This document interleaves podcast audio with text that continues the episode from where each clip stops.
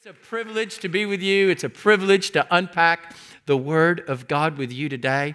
I want to share with you today a message that I've entitled Wrestling Down Restlessness. Wrestling Down Restlessness. Would you be so kind as to stand for the reading of the Word with me and turn there or click there, whichever way you can get there? Proverbs chapter 10. One verse that I would like for us to unpack together, but I believe it's up on the screen. Proverbs chapter 10 says this in verse 22 The blessing of the Lord makes one rich. The blessing of the Lord makes one rich, and he adds no, come on, say it, with it. Today, Lord, as we open up your word, Spirit of God, do what you do best. Speak to us right where we're at. Speak to every person listening, every person watching by broadcast. Speak to them right where they're at. Take your word like only your spirit can and speak to them. Apply it to their life and let us wrestle down restlessness today, knowing that you have the true blessing waiting for our lives. In Jesus' name. And if you agree with that, say a great big amen. amen. You can be seated, everybody. I, I, I have to take a moment and just tell you something. It's, it's, it's amazing when I read this passage of Scripture that the Bible tells us that the blessing of the Lord makes one rich. In other words, God has something for you that He wants to give you that'll bless you. But the reality is, is, is that when it comes from Him, it has no sorrow attached to it.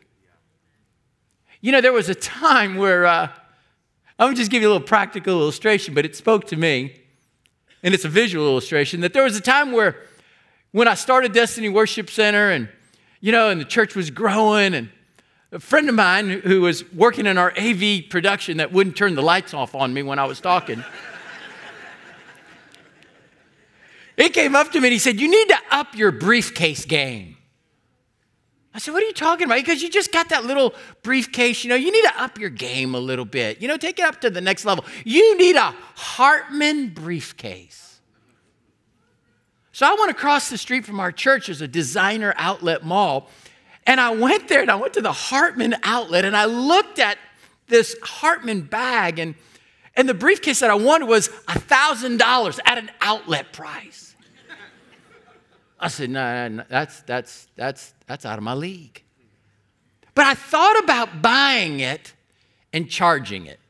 You ever been there? Yeah, yeah. Not you, the next people that are coming in the next service.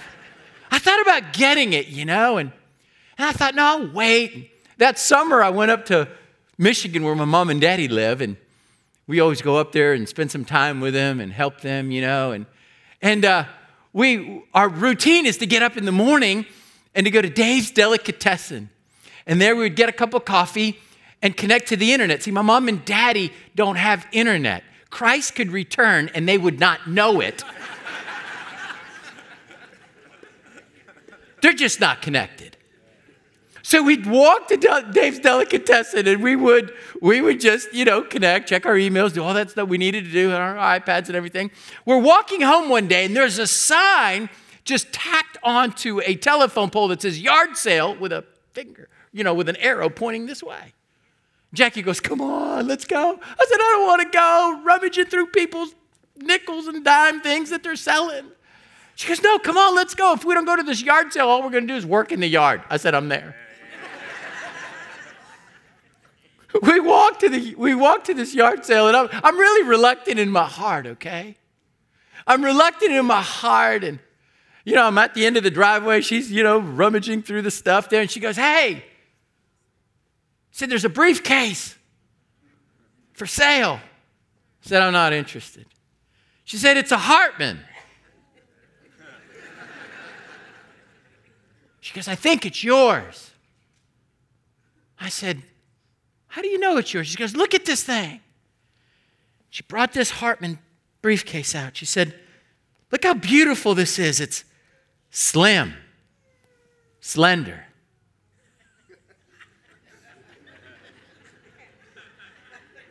She says it's worn, vintage. She goes, It's yours. She goes, How do you know it's yours? She goes, We pastored a church called Destiny Worship Center, don't we? Yeah. Look at the owner of this briefcase who monogrammed this briefcase. His initials are DWC. I said, How much is that? She goes, A buck. I said, Give him two. It's monogram, baby. Come on.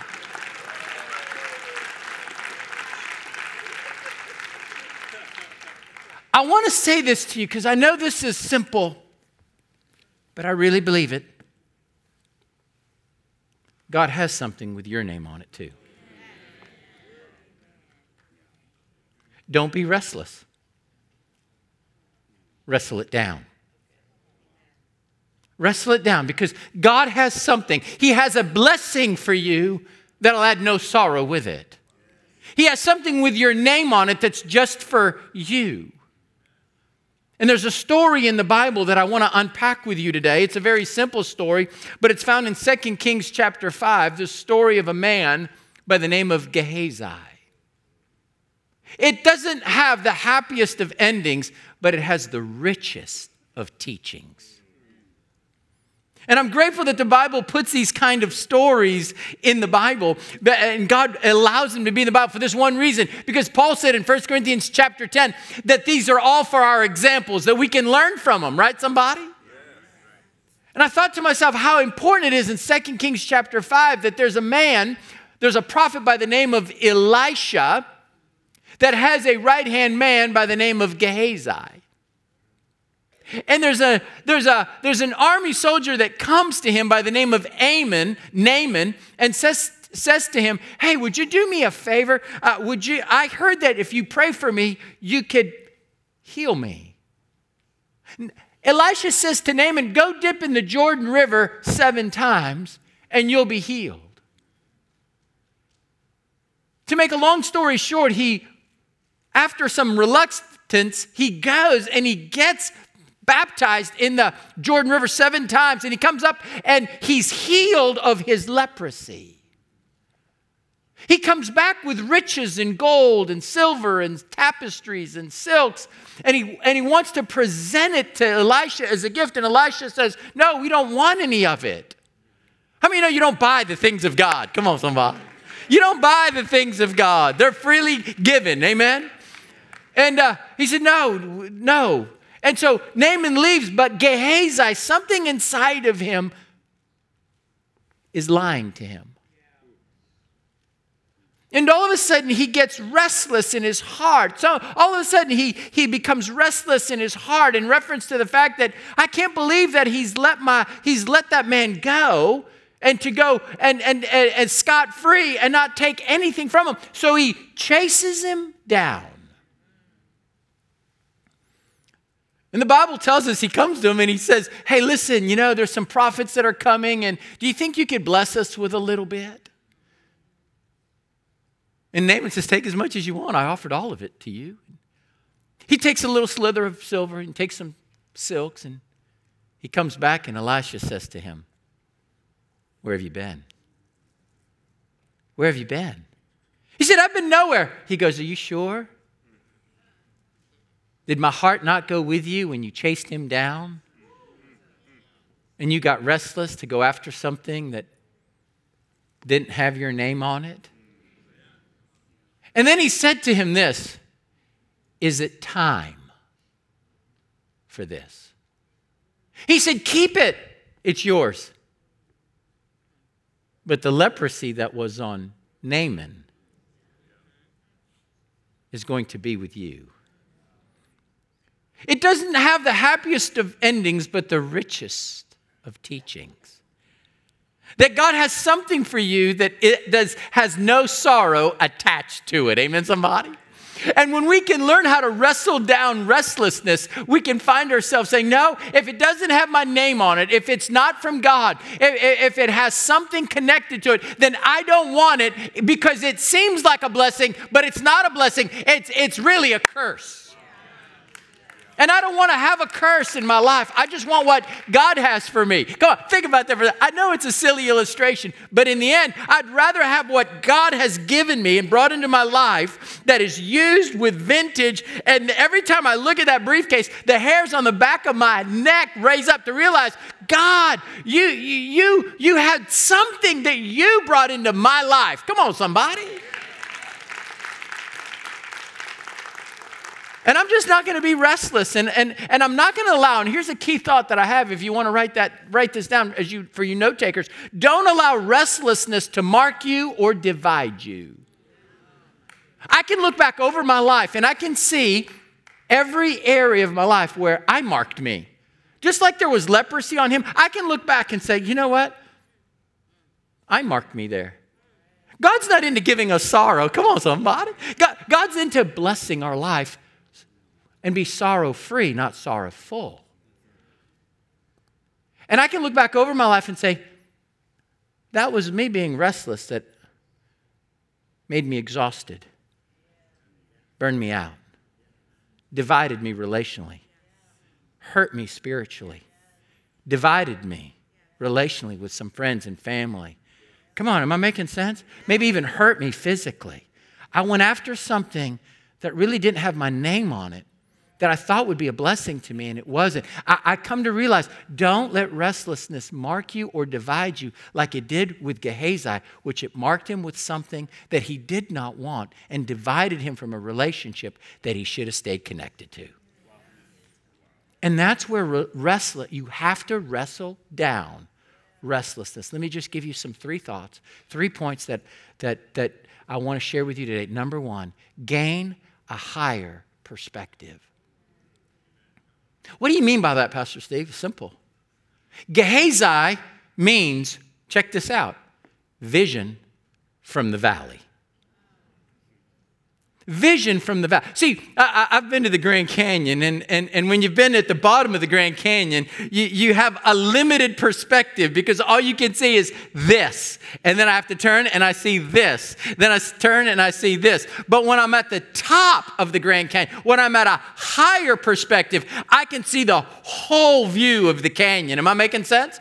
And so when I come to realize that if you're perceiving your life and God's relationship with you from the vision from the valley, you're going to have a limited perspective of what God's doing in your life. You're going to think in your heart and in your mind, like Gehazi, God's forgotten me.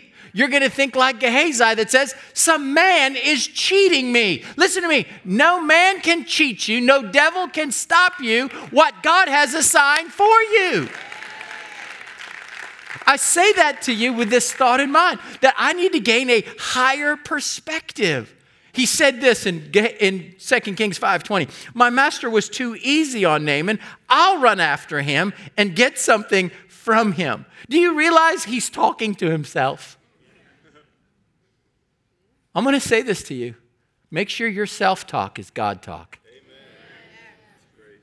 Because your self, if your self talk is from the valley, I'm telling you, it'll stir something unhealthy in you man's holding me back and someone's cheating me and you know god's forgotten me. And it'll it'll stir something in you that'll make you restless to go out to go get something that god hasn't put his your name on it and I've come to realize how significant that is that we understand that we operate in this principle in 1 Peter 5, 7, and 8. Cast your cares on him, come on, because he what? Cares for you. Now listen to this because it looks like Peter is changing subjects, but he's not.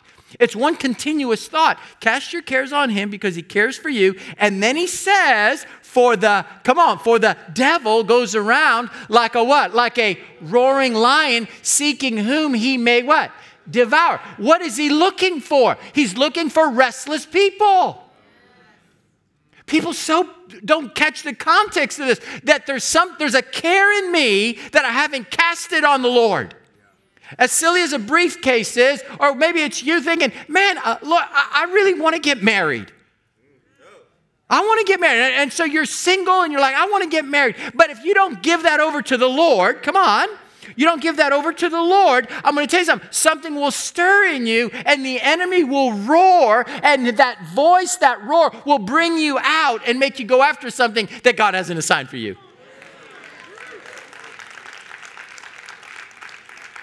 Cast your cares on Him because He cares for you. Casting all our cares on Him because He cares for us. Because the enemy wants to roar in our hearts. And if you don't silence the roars, and let me ask you this who's in your ear? Who's in your ear that could have almost the best intentions, but isn't quieting your soul, but stirring your restlessness? Who's telling you that you're being cheated? Who's telling you you're being forgotten? Who's telling you that if you don't do it yourself, it'll never come to you? Who's doing that to you? Because the blessing of the Lord makes one rich, and He adds no sorrow with it. Are you picking up what I'm putting down today? I've seen my own marks, my own leprous marks in my life where that was my doing, not God's. That was me pursuing something that didn't have my name on it. And I hurt myself. I marked myself. It cost me maybe some friendships, some relationships. And I don't want to do that because I want to cast all my cares on Him because He cares for me. I, I write it this way in a key thought either cast your cares or be consumed by your cares. I've come to realize that if there's a care in my heart, if I don't give it up to the Lord, then that thing can start stirring in me and get the best of me to devour me, who goes around like a roaring lion, seeking whom he may devour or consume. This is why Jesus said something so powerful right before he went to the cross. He said this in John chapter 14, verse 30 Hereby I will not talk much with you. Check this out. Hereby I will not talk much. For the prince of this world comes and finds what? Finish it with me, everybody. Nothing in me. Now think about this for a second. What was the prince of this world looking for? He was looking for some kind of care that Jesus hadn't casted to the Lord to see if he could stir him into getting out of the will of God. And he said, I'm not going to talk much. In other words, I'm watching my own self talk. Come on, somebody. Jesus is modeling for us. I'm not going to talk much anymore. Well, I, am not going to. I'm not talking much. The enemy's coming to try to stir me, and at the end of the day, he's not going to find anything in me. He's not going to get the best of me. I might not like the situation I'm in. I might not like the lack that I'm in. I don't, might not like the fact that I know you guys are going to leave me. I know that the enemies, I know that people are going to turn on me. I know Rome's going to try to crucify me and they're going to crucify me. I know all that's going to go on. But at the end of the day, I've given it all over to the Lord. Come on, I've given it all over to the Lord.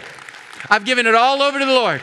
You're here today, you're like, I'm, I'm waiting for that promotion, but I'm giving it all over to the Lord. I'm waiting for that spouse, I'm giving it all over to the Lord. I'm giving, I'm waiting on our kids, but I, uh, on my kids, but I'm giving my kids over to the Lord. Uh, the enemy comes and he finds nothing in me. Just not. I'm going to gain a higher perspective because I'm not going to live life and talk from a vision of value. And I'm going to identify valley talkers that are whispering in my ear to try to get me to move out and do outside of God's will. Is this all right? Number two, trust His timing. I love it because a lot of times, how, come on, let's just be honest. We, we don't like, we don't like God's timing. You're working for you is not easy. But we just, at the end of the day, we don't like his timing, but we have to trust his timing. Because he knows exactly what has our name on it. Let me, can I share with you one more God story that that's going to just, it's going to amaze you. You know, we have six campuses, and we always wanted to go to, we want to reach all of the counties in Northwest Florida. And there's a county called Bay County where Panama City and Panama City Beach is. Have you ever heard of that area? It's over there. And we were wanting to plant a church there. And there was a church that was on decline there. And the leadership of that church came to me and said, we, you know, they're, they're down to 50 people, but they had 10 acres right on the highway. And there's only one highway in, in Northwest Florida. We're in rural Northwest Florida. And on the highway across the street from Pier Park, which is an incredible outdoor mall, that it, I mean, it is, it is prime property, 60,000 square feet, 550 seater church. And he, he says, he says I, I want to work a deal with you because you need to have this. Our church is on decline. And Holy Spirit just said, stop. It's not time. He was going to own or finance it, work a deal for us, and it just wasn't. I said, you know what? I'm going to.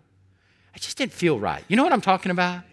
I just stepped back from it and told our elders about it, and that church would go back to the bank. They were trying to sell it to us for six million bucks, which was a steal in itself in owner financing. But it would go back to the bank, and the church would close. The bank would call us two years later during the great financial crisis and said, Hey, would you like this property? It's for sale for $3 million. And I said, I said, uh, but you can't, and they said, but you can't have the front piece. Well, that's the prime piece. I said, I'll tell you what, I'll give you $2 million for all of it. They said, We'll take it. Now, hang on. I'm not done yet. Oh, when the blessing comes, it comes. hang on. Hey, hey, just wait a minute. The shouting's just about to happen. What's crazy about this is, is, remember, I'm waiting two years. I passed up what I thought was a great deal, but it wasn't a God deal. I passed up what seemed to be a blessing, but I, in the end, I know it would have been a sorrow. So I just waited for God. And lo and behold, it was $2 million.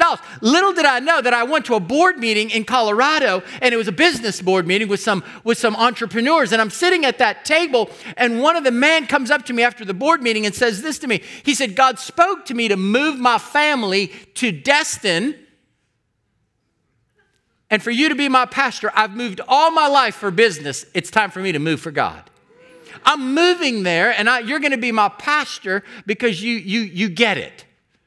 And I spoke to his heart because he was an entrepreneur and a, and a business leader. So he comes there, and little did I know that his company is up for sale for $20 million.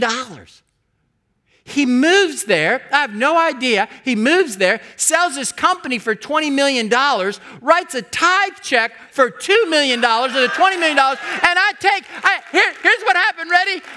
I received the, th- the tithe check and I gave it to the bank, and I got a building free and clear, baby. Come on.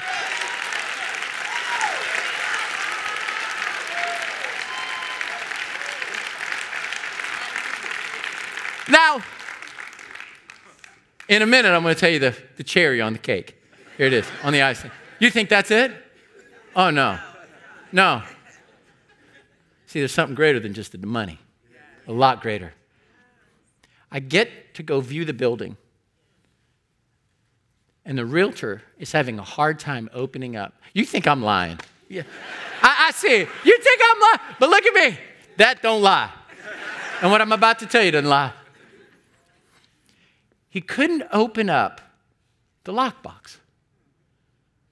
And it had a four digit kind of combo. And I said to him, I was like, well, let me do it. I said, what is it?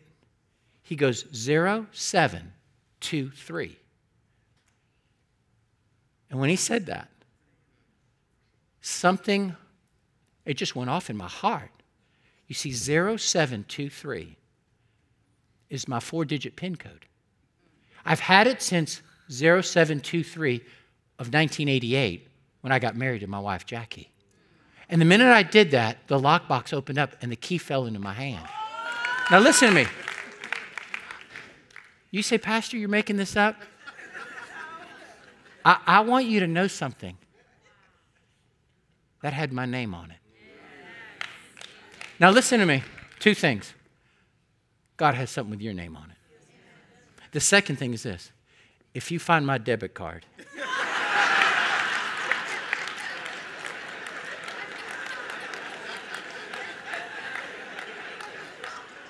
the prison ministry of this church will visit you.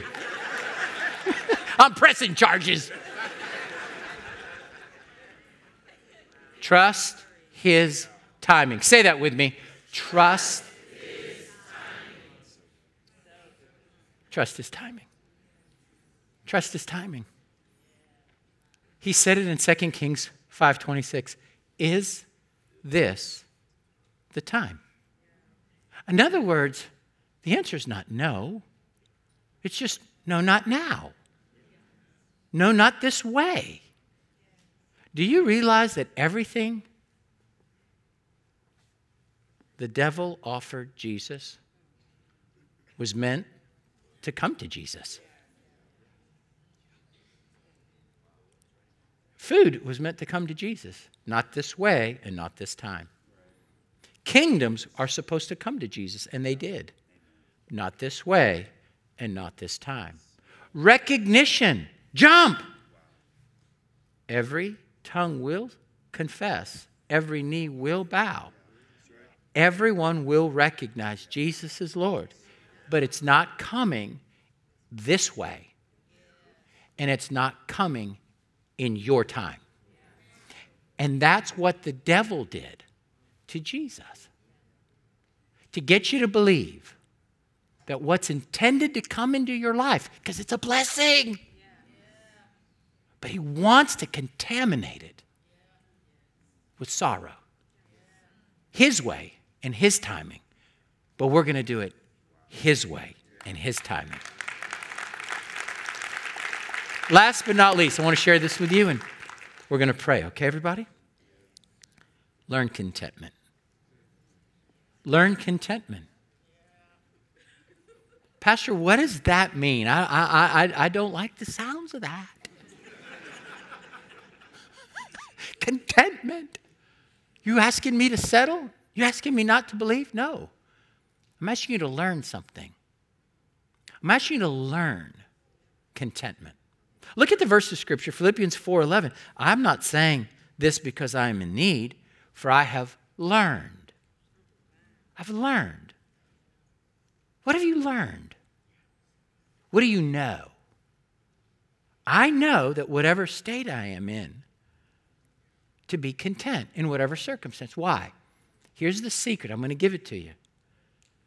You and I want to give you this key thought. You'll never learn contentment until you realize you're already complete. Now, listen to me. What do I need to learn? You're already complete. No, no, no, no, no, no, no, no, no. You're already complete. You already have the one that has completed you. You have the one that has made you complete. No, this, is, this is what Paul said in Colossians 2.10. You have to realize. And you, bring that verse up, please. And you, ha, you are complete in him. Colossians 2.10. You are complete in him until you learn that you're complete. Hear me. You, you, you'll, you'll never be content. You'll think in your heart, I need Jesus plus a mate. I need Jesus plus kids. I need Jesus plus a promotion. I need Jesus plus a million followers. I need Jesus. You don't need Jesus plus any. You're already complete. I was complete before that briefcase came into my life. That didn't make me. Come on. That building, that campus didn't make me. I, am complete. I don't need another campus to complete me. I don't need a thousand more people at our church to complete me. I'm going to reach people. I want to build lives. But at the end of the day, I'm complete. Come on, say that with me. I'm complete. That quiets my restlessness. Let me tell you how dangerous restlessness is. Because it's what the devil used to trap, to get Adam and Eve to sin, even though they had no sin nature. Okay. Were they made in the image of God? Yes or no? Yes, yes or no? Yes. Were they complete? Yes or no?